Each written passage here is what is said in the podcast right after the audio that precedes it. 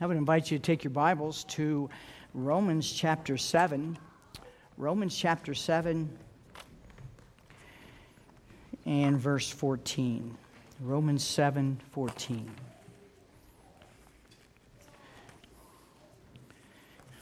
I do want to welcome uh, our visitors. Uh, there's some unfamiliar faces. I hope I get to meet you afterwards. Um, but we welcome you to Quinnesset, and uh, we pray that uh, the time of the word will be beneficial to your soul.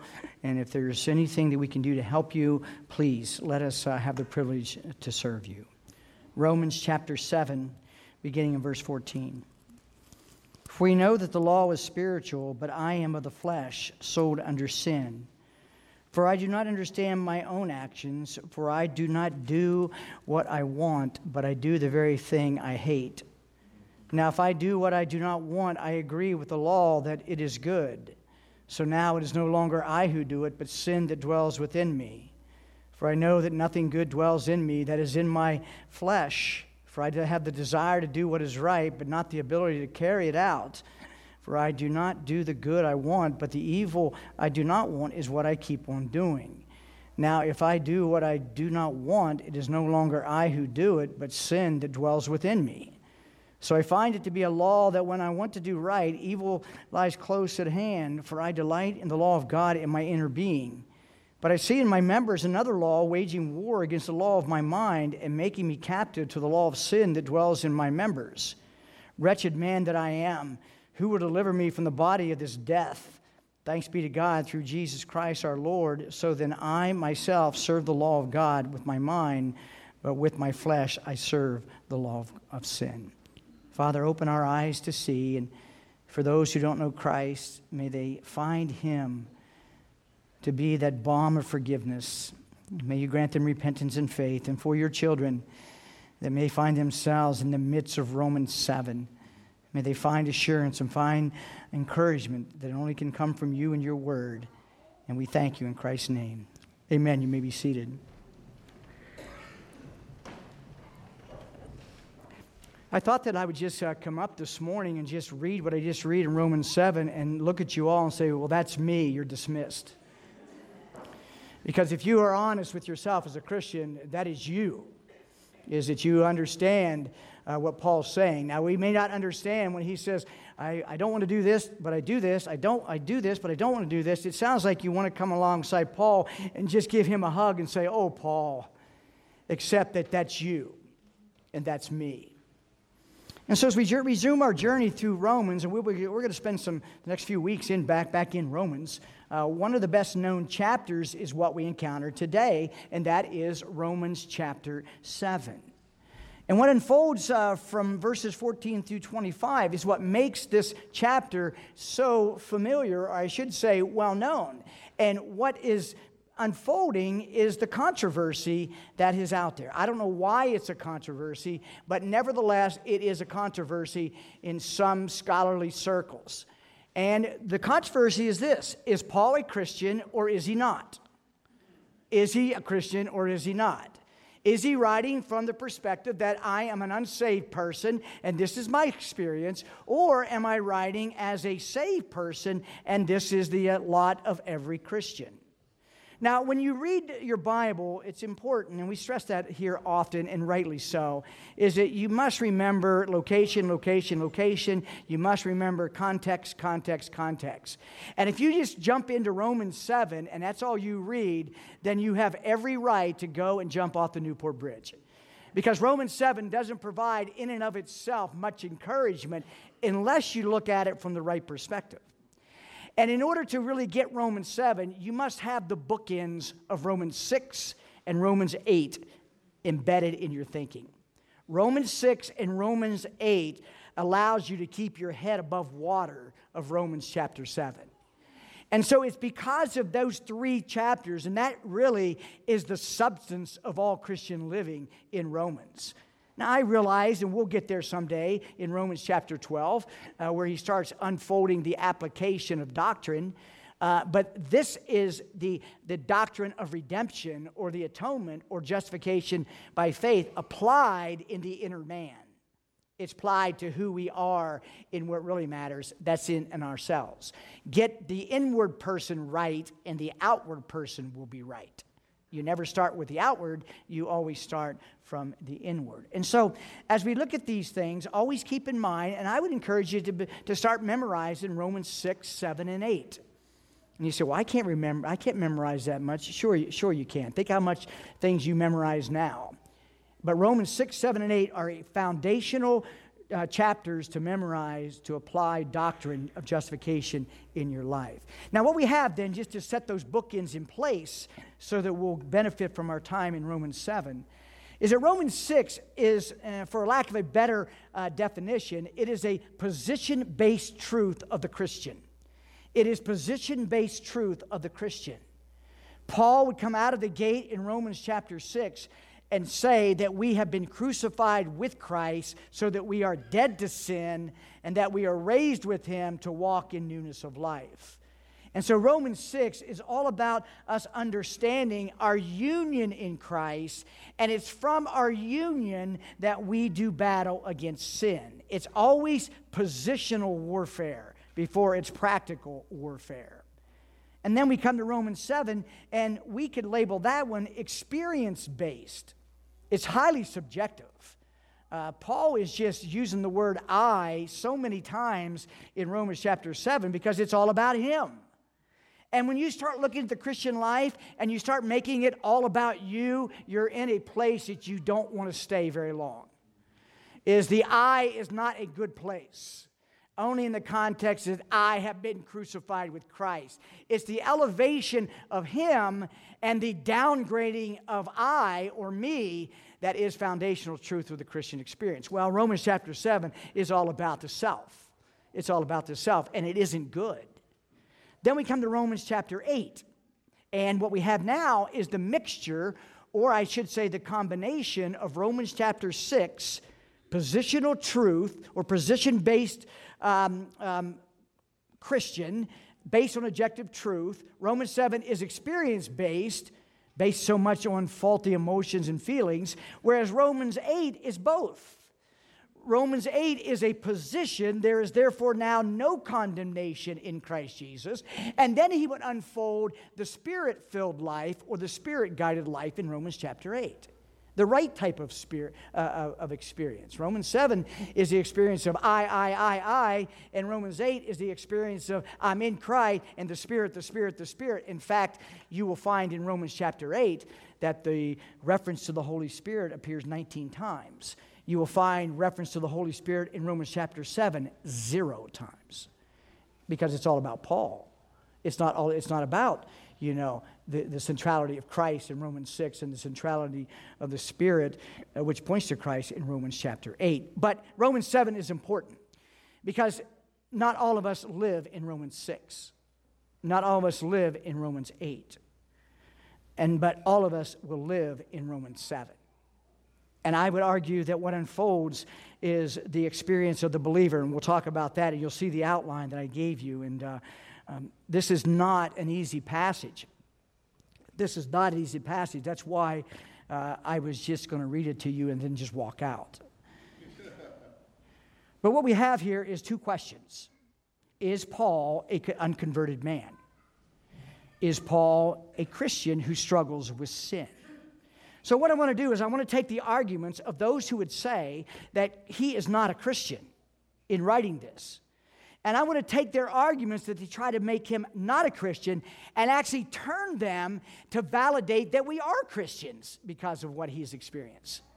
And then I want to look at the argument, which I think is the biblical one, that Paul is indeed a Christian. And then we'll look at, um, we'll look at those evidences to help us to gain more assurance. And then our third stop in Romans chapter 7, so at least three weeks, uh, we're going to look at the believer and daily war against sin the, the believer in daily war against sin, which will gain much, much help from how we see uh, Paul doing so in Romans 7. Now, the reason why we're doing this, and there's going to, it's a three pronged approach, is number one, is I want us to build assurance of salvation. There's not a single Christian in the world that has not at one time or another questioned their salvation. They doubted their salvation. Okay, so we want to look at Romans 7 with the goal to build salvation from the evidence that supports us being a Christian. We also want to um, find encouragement and assurance because the greatest Christian who ever lived, the Apostle Paul, is living in Romans 7, and he would say, Oh, wretched man that I am. I don't need super Christian. I need the Christian who is in the trenches with me. I need the Christian who struggles like me. I need the Christian that can come alongside me and share their hurts and not be afraid that they're going to be looked down because I'm the reverend and look down upon them. I need the Christian that can come to me and say, I'm really struggling with this, and I'm able to look at them and say, Me too. And you need to be able to do that too. One of the worst forms, one of the worst diseases in a Christian is a Christian who thinks they've arrived and is cloaked in a pride that they're not even aware of. And so Paul is not being a prideful man here. We'll see where he was, and we'll see that that indeed is a mark not of a Christian, or if you are a Christian and you have entrenched pride, then you're probably a miserable Christian. But let's take a look then at these things. What are the arguments first of Paul being unconverted? He's not a Christian. The first thing we see then is in verse 14. Now, what we do know that from verses 7 to 13, he is describing him as a non Christian. He is describing him in, an unconverted state, state, because he talked about the law having killed him, had sin, sin caused death upon him. So he's talking about that. But there is a clear transition in verse 14 that shows he's not talking about what he was, he's talking about what he is. And we'll see that uh, even in the simplest ways of seeing the tense verbs, the tense verbs uh, in this section. So the first thing we see that those who would say that Paul is unconverted is in 14. For we know that the law is spiritual, but I am of the flesh, sold under sin. So the person would say, See, the Apostle Paul says he's sold under sin. He can't be converted. And here's a distinction being sold under sin is not being in bondage to sin. And there's a difference. When Paul says in verse 14, I am of the flesh, sold under sin, he makes a distinction that there is a part of him that is sold under sin, but it's not the entirety of his person. He says, I am of the flesh, sold under sin. Now, this would seem to go contrary to what Paul would say in Romans 6. And that's why it's important that as you read Romans 7, you make reference back to Romans 6 and you make reference ahead to Romans 8 so that you can get in proper interpretation. Uh, I'm all in favor of using commentaries, but make sure that your best commentary is your Bible. The Bible is the best commentary to the Bible. And so look at Romans 6. Go back to Romans 6 here. If the person would say that Paul, because he says I'm sold under sin, is unconverted, then what does this person do with what he's already said is his position in Romans chapter 6? Verse 6 and 7. For we know that our old self was crucified with him in order that the body of sin might be brought to nothing, so that we would no longer be enslaved to sin. Verse 7 For the one who has died has been set free from sin the bondage of sin. And verse 14, for sin will have no dominion over you. He never once says anything about being sold. He says being in total bondage, of domineering in your life. And then in verse 17, but thanks be to God that you who were once slaves of sin have become obedient from the heart to the standard of teaching to which you were committed. And he refers again in verse 18 back to verse 7, having been set free from sin. There is a difference, as I mentioned, in being in absolute bondage to sin, which the unregenerate is. They can't help but sin. They, all they think about is sin. All they are is sin. And Paul is saying, I'm sold to sin, but I'm not in bondage to sin. And he says the reason why in verse 14 that I am sold unto sin, it is because of the reoccurring theme of the weakness of the flesh, the exploitation of the flesh because of sin. Now, the word sold is an interesting word. It means to exchange or to sell.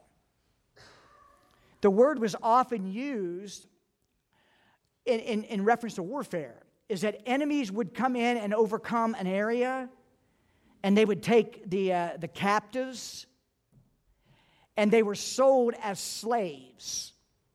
And they were sold as what they were not in their original condition. Now, stay with me on this. This is very important. Paul was saying, Yes, I've been sold unto sin because of the deceptiveness of my flesh, because of the, uh, uh, of the remaining fallen humanness of me. But I am no longer what I was by nature. This, word sold refers to being something now that you were not. And so Paul's not saying that now I'm back under the bondage of sin again, not at all. He's saying that because of what's happened to me in Romans chapter 6, I still fight an intense battle every day, and I fail often to where it feels like I'm sold under sin or I'm in bondage to sin, and he's not. So here's the application for us for your encouragement. You may feel like you're in bondage to certain sin. You may feel like there's just these, these besetting sins that you just can't overcome and that you try and you try and you try and you just fail and you fail and you fail. I would argue quit trying and memorize Romans 6 and apply what has happened to you in Christ to your experience, and you're going to find that your trying is going to cease and your relying is going to increase. And your relying is going to empower you not to be sold under sin. And so then the application for us is actually a form of, of, of assurance because we're not under the dominion of sin. And just because I struggle or that the enemy or some enemy sins have overcome me and have sold me under sin, it doesn't mean that I'm in bondage to sin. And so that's an important distinction in the Christian life. If you are a Christian today, sin's power has been broken. Is the dominion is no longer with you. Now you may feel the dominion. It's just like we studied in uh, the ABF this morning about assurance. You can lack assurance of salvation and yet have assurance. Because your assurance is not based on yourself, it's based on the promises of God and the work of Christ. And so you may not feel Christ, and you may look in the mirror and say, I don't feel like I don't feel like a Christian today. And any you ever wake up, even on a Sunday morning, and say, I just don't feel like a Christian today? Yeah, you have. I have, like two hours ago. I'm just kidding you on that. But the point I want to get at here is my, my struggle is real, just like yours, is that we've got to understand that just because you feel like you're in bondage to sin, if you've been set loose by Christ, you are not in bondage, though you may find yourself sold unto the, the trappings of your flesh. There's a distinction. Bondage means that's all you can do, sold to means it's not. Well, here's a second argument that Paul is an unconverted man. The first one doesn't hold. The second one is verse 18. Look what he says. For I know that nothing good dwells in me, that is, in my flesh. Now, notice what he does. In verse 14, he says, I'm sold under sin in my flesh. Now, in verse 18, he says, Nothing good dwells in me, but notice what he says, in my flesh. He is making a very clear distinction, a very clear distinction that there's something happening inside of him. And in Romans 3:12 we are told earlier, no one does good, no not one. And that the totality of the unsaved person is that nothing good dwells in them and nothing that they can do will ever be good. And you say, Well, I know some human beings that do pretty good things, and I do too. But you must ask yourself, whose definition of good are you measuring that by? And it always has to be God's. God's me- measurement of good isn't that you're trying and you're accomplishing a certain amount. No, his definition of good God is absolute perfection. And all of us would say, well, that's not me. And so when Paul says, For I know that nothing good dwells in me, he says, That is in my unredeemed humanness. He is telling me that what remains in me, even though I'm born again, what remains in me can produce nothing of good. And Jesus would affirm that in John chapter 6, verse 63, where he would say, It is the Spirit who gives life, the flesh is no help at all. But here's a very, here's a very encouraging part, and here's the assurance. Paul would acknowledge that nothing good dwells in him in his unredeemed humanity. By virtue of saying that, he allows for something else, or I should say, someone else to dwell within him. And Romans 6 and 8 teaches us what? Who dwells within us? The living Christ by his Spirit. So, yes, in our fallen humanness, we don't produce anything good. In fact, our fallen humanness, our flesh, it wants nothing to do with God. It still wants to rebel against God. It still wants you to stay away from church. It still wants you not to read your Bible. It still wants you not to pray. And that's the intensity of the warfare. Is you have this inward, this inward other person that's doing battle against this. And we'll talk more about that as we as we march on here. So when he says here that uh, nothing good is in, in him, he's right nothing good is, but someone good is. Someone good is. And when you're in the, in, in the real depths of Romans 7 and you don't even feel like a Christian, you need to remember Romans 6 and who dwells within you and who is empowering you and sustaining you even when you don't even realize it.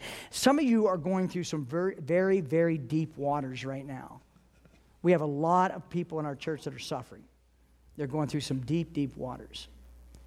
And they're in it, and there are times that they don't feel that they can take another wave over the bow of their ship. They feel that they have got to the point, I just can't take this anymore. And you know what happens? They get up the next morning and they look back and they did take it another day. And they look back another day and another day another and then when whatever this period is and god gives reprieve you'll look back and you know what you'll realize? He was as close to you as he ever has been and you didn't realize it. That's because of what? That's because in and of myself there's nothing good but in and of my redeemed person there is someone good and he dwells within and because of Romans 6, I am dead with Christ, I am raised with Christ. And because of Romans 8, with the spirit of adoption, and, I'm looking forward to spending multiple weeks in studying the doctrine of, uh, of adoption. Because when we, when we get a hold of what it means to be an adopted child of God, we will be on the pathway to sustain joy in our lives. But that's for down the road.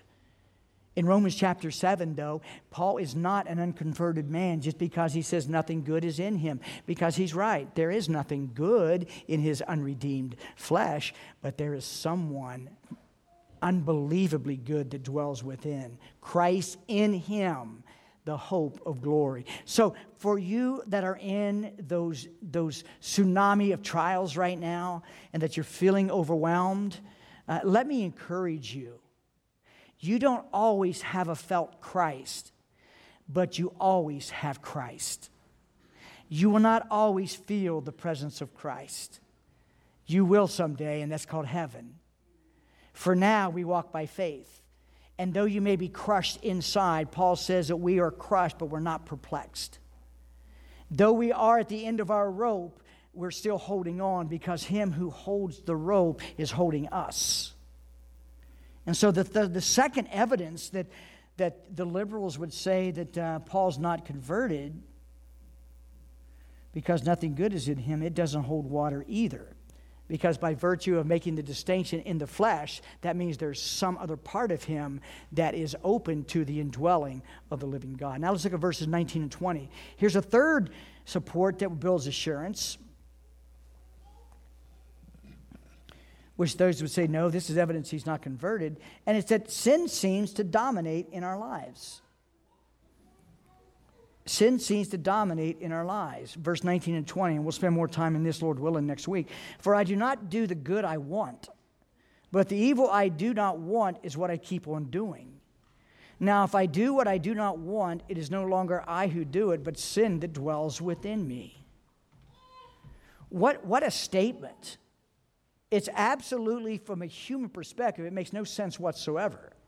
And if you would have an unregenerate person read that, they would say, This guy is a lunatic. This guy, this guy doesn't even know what he's talking about.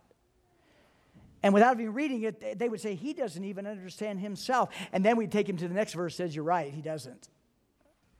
Is it only the believer is able to, uh, to rightly say the cause of this feeling of dominance in their life is the presence of an invader and the invader is sin. How many of you have felt this in Romans 7 19 through 20 that I'm just so tired. The things I want to do, I don't do, and the things that, that uh, I don't want to do, that's all I keep doing. I just, I'm so tired of failing the Lord. I'm so tired of falling short. You know what that is? That is a sign of new life. That is actually a form of assurance, and it sure doesn't seem like assurance, but it is. Because the unbeliever doesn't have that tension. The unbeliever does not at all. Matter of fact, the, uh, the unbeliever takes pleasure in these very things. Spurgeon said this quote, I thank God with all my heart that I have never known what it is to be out of the seventh chapter of Romans. And because of Romans 6 and 8, he says this, he goes on, he goes, Nor have I been out of the eighth of Romans either. The whole passage has been solid truth to my experience. So Spurgeon had learned to thank God for Romans 7 because after Romans 7 comes Romans 8. And there's your life preserver in the midst of that. Let's take a look at the, uh, continue on. In Romans chapter 3, you don't need to turn, it, I'll read it.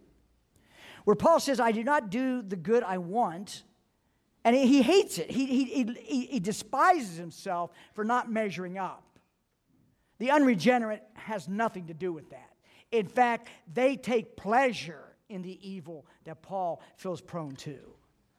In Romans chapter 3, verse 10, as it is written, none is righteous, no, not one. No one understands, no one seeks God. They have become worthless. No one does good, not even one. Their throat is an open grave. The venom of asp is under their lips. Their mouth is full of curses and bitterness. Their feet are swift to shed blood. There is no fear of God before their eyes. And we saw from Romans chapter 1, they take great delight in doing those things. That's not the Apostle Paul.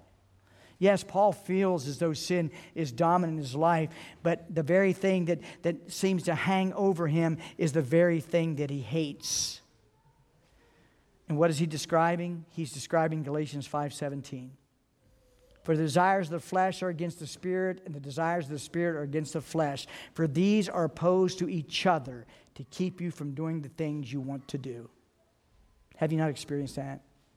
And t- tell me what happens when that is your experience. It, it creates within you, and I'll mention this further on as we conclude, it creates within you the number one virtue that is necessary one, to become a Christian, secondly, to grow as a Christian. And that is not love, it is humility. In the absence of humility, there is no spiritual growth. That's why I read 1 Corinthians 13. You can know all knowledge, you can have all faith, but if you don't have love, you are like a sounding piece of brass. You're nothing in the eyes of God. And so when we understand what Paul is saying here, this intense battle, this intense battle is the mark of the Christian. And the end goal of that is that God would be exalted in his sustaining grace and we would be lowered in our humility, knowing that we can't do this. We can't do this. When you get to the point in your life, in my life, when I understand that I can't live one second of the Christian life in the strength of myself, you've just discovered the Christian life. You've just discovered what the Christian life is. When Jesus says, Without me, you can do nothing, you don't need to be a Greek scholar. Nothing means nothing, and that's what nothing means. When he says, I can do, I can do, Christ says, well, apart from me, you can do nothing. Don't try to parse that and don't try to say, well, he really means that I can do something. No, he means nothing. And the reason why that is so is because if he's to receive glory for everything from start to finish in all of creation and in salvation, that means we can add not one single speck of anything. Because if we do, we're going to say, well, a little bit of glory. Just, I just want a little bit. I hung in there. I defeated this sin. And Jesus says, apart from me, you can do nothing. Now let's take a look at verse 24 and 25. Here is the, um, here's a fourth argument for Paul um, being an unsaved man, man. There's a sense of hopelessly being undone. He says, Wretched man that I am. So some commentators and some scholars, they see, see, Paul can't be a Christian because he says he's a wretched man. I would say that only the Christian can say, I'm a wretched man. Only the Christian can know the depth of depravity. Because no one in the natural world knows about their depravity. That can only occur that can only occur when the Spirit of God brings the, the, the gentle but very strong, and it seems, it sounds like a contradiction, but he is dove like for a reason. He comes in dove like but convicting power to laser guide the law of God upon the sinner that the sinner becomes a wretched person. If you would go out and talk to your neighbors, and I hope you do, and you talk to maybe family members, and you would ask them, um, Are you a wretched, nasty sinner who deserves hell? They're going to look at you and say, Absolutely not. I'm fairly good. You know, I'm not like them, or I don't do this or I do do that. You know what that is? That is the person who has no idea of the standard that God has upon his creatures, and as, as thus, thus they give themselves a pass or they cut themselves uh, on a curve in, in, in the eyes of God. If Paul was going to say, This wretched man that I am, that's because there's only one person that convinced him that he was a wretched man, and it wasn't Paul. It's only the Spirit of God that can do this. Only the Spirit of God can do this. Only the saved know this depth of depravity. But I want you to note also in verse 25 if you as a Christian, and some, some of us have, have this, this dispensation that's somewhat negative, we're kind of the melancholy type. Maybe we're you know maybe we're always looking at the negative side. Maybe we're eh, eh, everything's chicken little. Maybe that's some of us. Well if you stay in verse 24 you're going nowhere even in the midst of Paul's awareness that nothing good about him, that sin seems to dominate in his life, he was able to say in verse 25, Thanks be to God through Jesus Christ our Lord. Friends, as I use the illustration of hard times in your life, when you're going through that and you feel all alone and all abandoned and you're crying out Psalm 13 to the Lord, how long, how long, how long, when you feel all that, when you know at the end of the day, at the end of all your grieving and all your suffering, that you are holding on to the hem of His garment, that's exactly what 25 is. Paul was saying, I'm a wretched man beyond compare. I'm the chiefest of sinners. But thanks be to God for the gospel. Thanks that I can see myself for what I am and I can go beyond that and to see how you see me in your Son because of the gospel. So, the description of the wretched man is the description of the believer who is clinging to the gospel. This saying is trustworthy and deserving of full acceptance that Christ Jesus came into the world to save sinners, of whom I am the foremost. He never lost sight that he was a wretched man, and he never lost sight that God gives mercy to wretched people. In fact, that's the only people that get it. Those who acknowledge their total undoneness before Him. And the final argument, the fifth one, that they attempt to uh, make Paul an unconverted person is because there's no reference, and I, I, I, gave this to you earlier, there's no reference to the Holy Spirit in the entire chapter. So that means uh, he must be unsaved because the agent of conversion is the Holy Spirit. He's not mentioned, so we conclude that Paul is unsaved. Uh, you cannot, it's a, it's a dangerous practice to build an argument out of silence. You got to be careful with that especially when there are other portions of Scripture that are very clear that brings to bear what we're talking about. And throughout the Scripture, we know that the Holy Spirit is the agent of redemption. He is the one that applies Christ's work of atonement to us. So then we conclude then on Paul's the argument that Paul is not a Christian uh, by those five evidences. And those who would hold on to that saying, see, he's not a Christian, I would turn them right back around like we have and say, no, those are actually evidences that he is a Christian. Now, he may feel like he's sold under sin like we do, but we're not. We may feel like there's nothing about our life that is good, and that's all because we forgot Christ within. We may feel like sin has placed us back in bondage because we keep falling to the same thing, but that's not true. It's just we haven't learned to live Romans 8. And we may feel like a wretched sinner, not a royal member of the family. Well, Romans 8 will also help us with that because it's going to tell us what it's like to be in the forever family, crying, Abba, Father. Now, let's, uh, let's, let's wind this down by looking at the up, other side of this in verses 15 through 19 of, of Romans 7. I've made some allusions to this, and I will uh, we'll look at this more uh, in, in more depth. Now, here's the argument that Paul is indeed a saved man, which is the biblical uh, proper interpretation of this passage, that he is a, he is a Christian. And I pray that if you're struggling with assurance or if you don't know, that you'll look the, at, at these things we've looked at in the backdrop of Romans 6, Romans 8, and you'll work your way through Romans 7, and you'll ask God to use Paul's example to build assurance within you. And the first thing we see, uh, verse 15, for I do not understand my own actions, for I do not do what I want, but I do the very thing I hate. Now, if I do what I do not want, I agree with the law that it is good. So now it is no longer I who do it, but sin that dwells within me. For I know that nothing good dwells in me that is in my flesh. For I have the desire to do what is right, but not the ability to carry it out. For I do not do the good I want, but the evil I do not want is what I keep on doing. Can you see within Paul's words that may seem kind of confusing? Can you see, though, that there is an undercurrent of humility?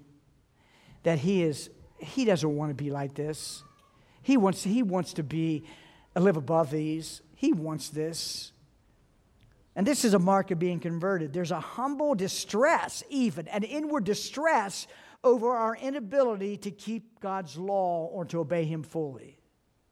How many times have you been reading your Bible? Perhaps you're reading the Revelation 4 and 5, the great witness uh, worship uh, scene in the scripture, or maybe you've read some of the Psalms and you see David just exploding with joy of worship. How many times have you, in your own experience, in your prayer life to God, cry out, I long for that day? I long for that day that the things that I don't want to do, I do, will no longer be true. I long for that day where I can worship you purely, I can love you sincerely, I can have no inward struggle. That's one of the great, the great uh, um, aspects of heaven. The cessation of war is over. There's no more inward, there's no more Romans 7. It's forever Romans 8. It's forever Revelation 4 and 5. And so, a sign of Paul being converted is that he did not like at all the fact that he couldn't measure up. And he blamed it on the fact that there was this invader, the remaining sin that hindered him. The things he wanted to do, he couldn't do.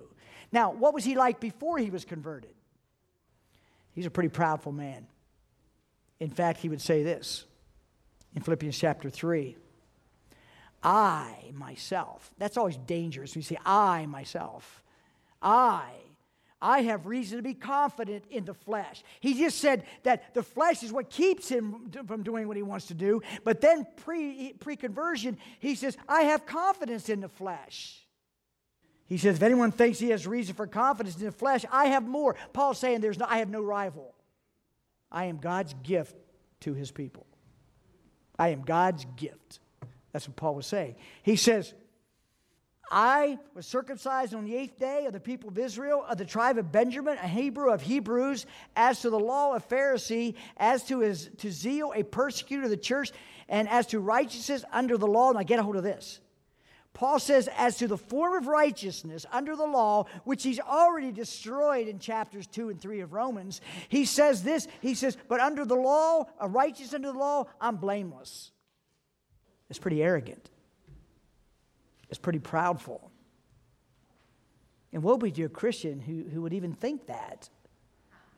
That who would think that, who would even allow that, that, that, that seed of pride to get in there and just taint everything. You know what? You know, you gotta like you know how how bad pride is? One is you can be entrenched with it and don't know it. That's that's bad.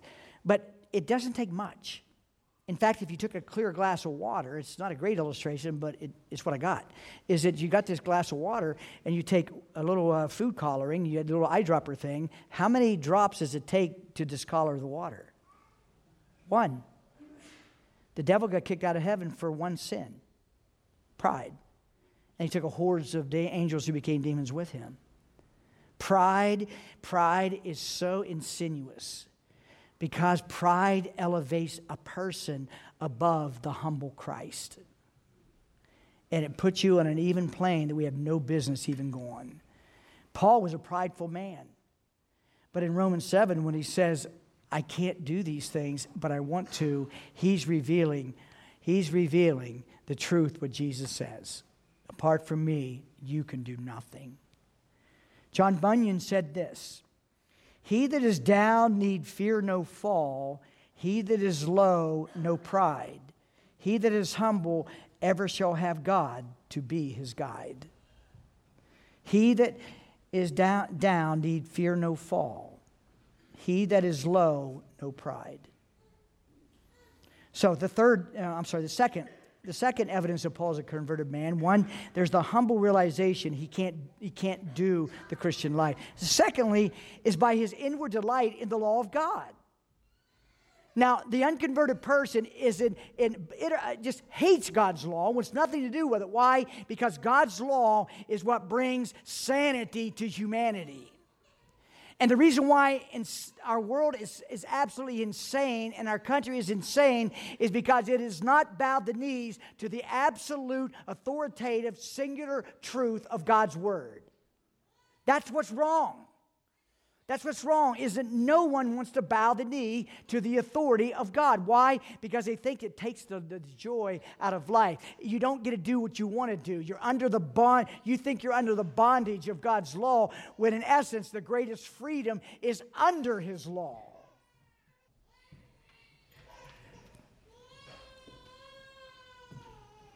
But Paul would say in verse 22 For I delight in the law of God in my inner being. I've said this before. I love to hear babies cry.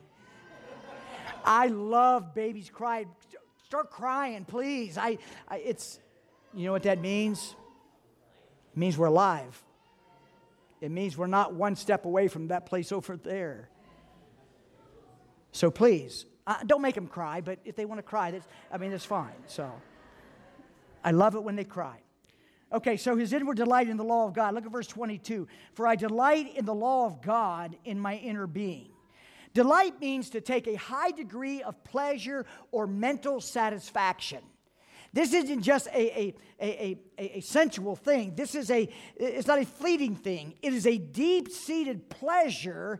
And Paul would say, in the midst of my struggles, in the midst of all this that I'm going through in Romans 7, I know that I have a delight in God's law.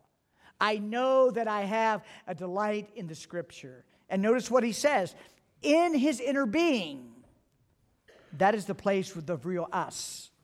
The real us isn't what people see.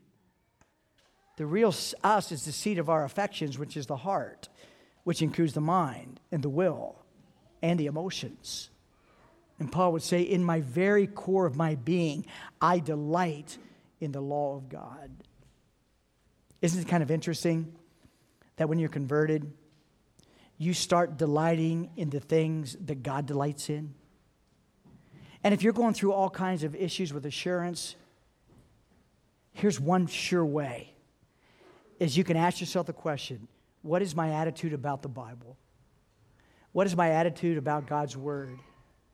What is my what is my affection towards this book? And if you can say this is my life. This is my food. This is the gate. This is this is the gate to show me my Savior. This is my hope in life and death. This book. If you can say that, you can say with the Apostle Paul in the midst of Romans chapter 7 I delight in the law of God in the inward being. Now, I understand there'll be times, you know, that you're not going to wake up and you're on the Mount of Transfiguration and you can't wait to read your Bible. I know you're going to have days like that. That's where spiritual discipline kicks in. And that's where you read it when you don't feel like it. And the more that you do that, you're building a reservoir of truth in your mind that you don't even know. And that when you go through those tsunamis, God is going to bring back, as He promised, Jesus promised that the Spirit of God would bring back the truth to you, that you, through the discipline of daily in the Scripture, and I mean daily, and tomorrow's the first of the year, make it your, make it a, make it a desire to pursue reading your Bible through the entire through the year. It takes you 20 minutes a day. All of us have 20 minutes we can do. But if you do that and you say, well, I didn't get anything out of it, I've had times I've read my portion of the day, and a half hour later, I didn't even know what I read.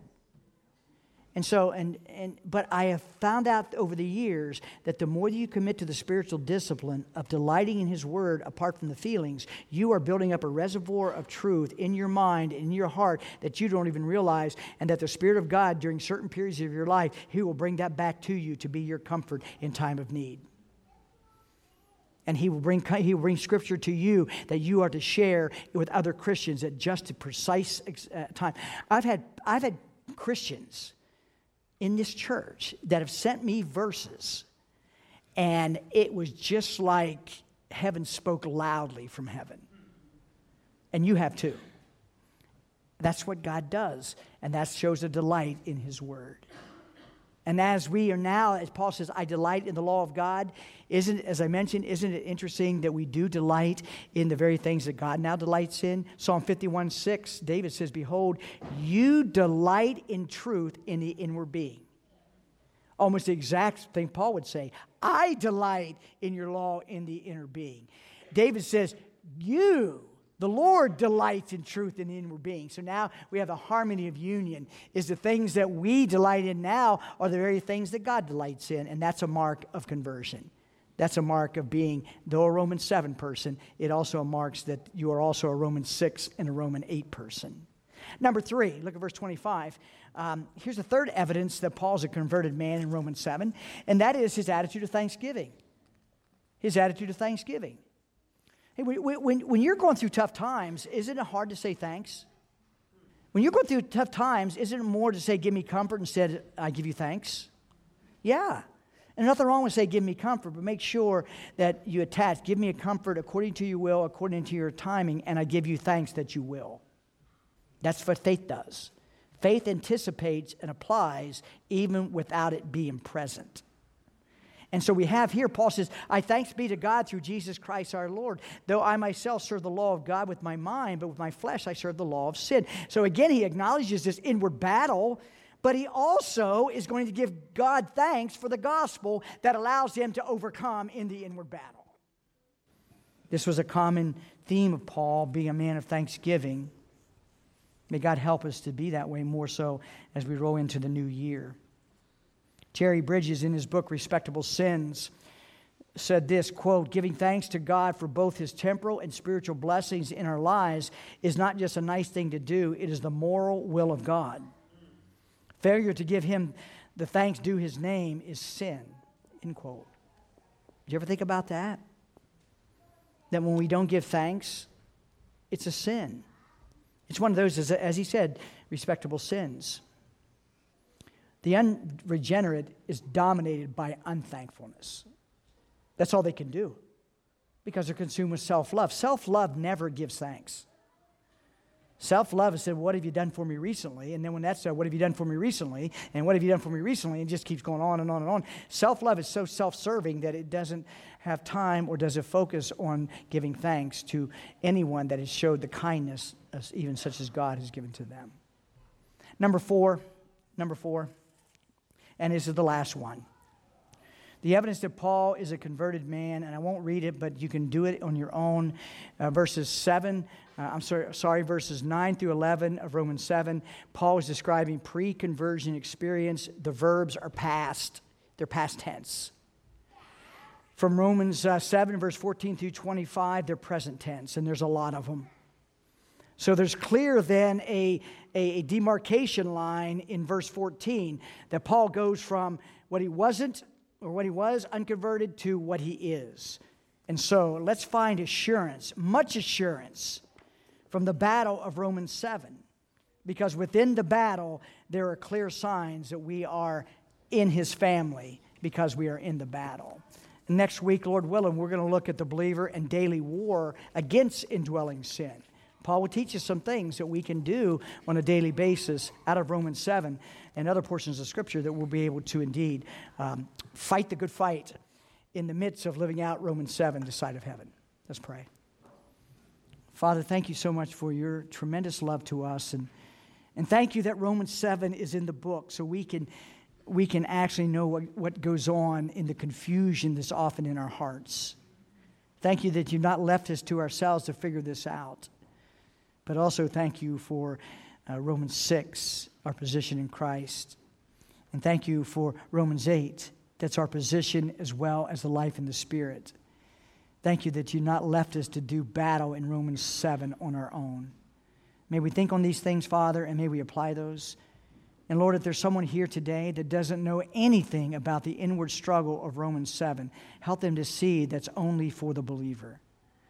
And that they will be awakened to see their sin, that they will see that they are a wretched man, a wretched woman, a wretched uh, young man, a wretched young woman, and that they will come to Christ and get that new life that enables them to fight the good fight. Thank you, Father, and we praise you for your love in Jesus' name. Amen.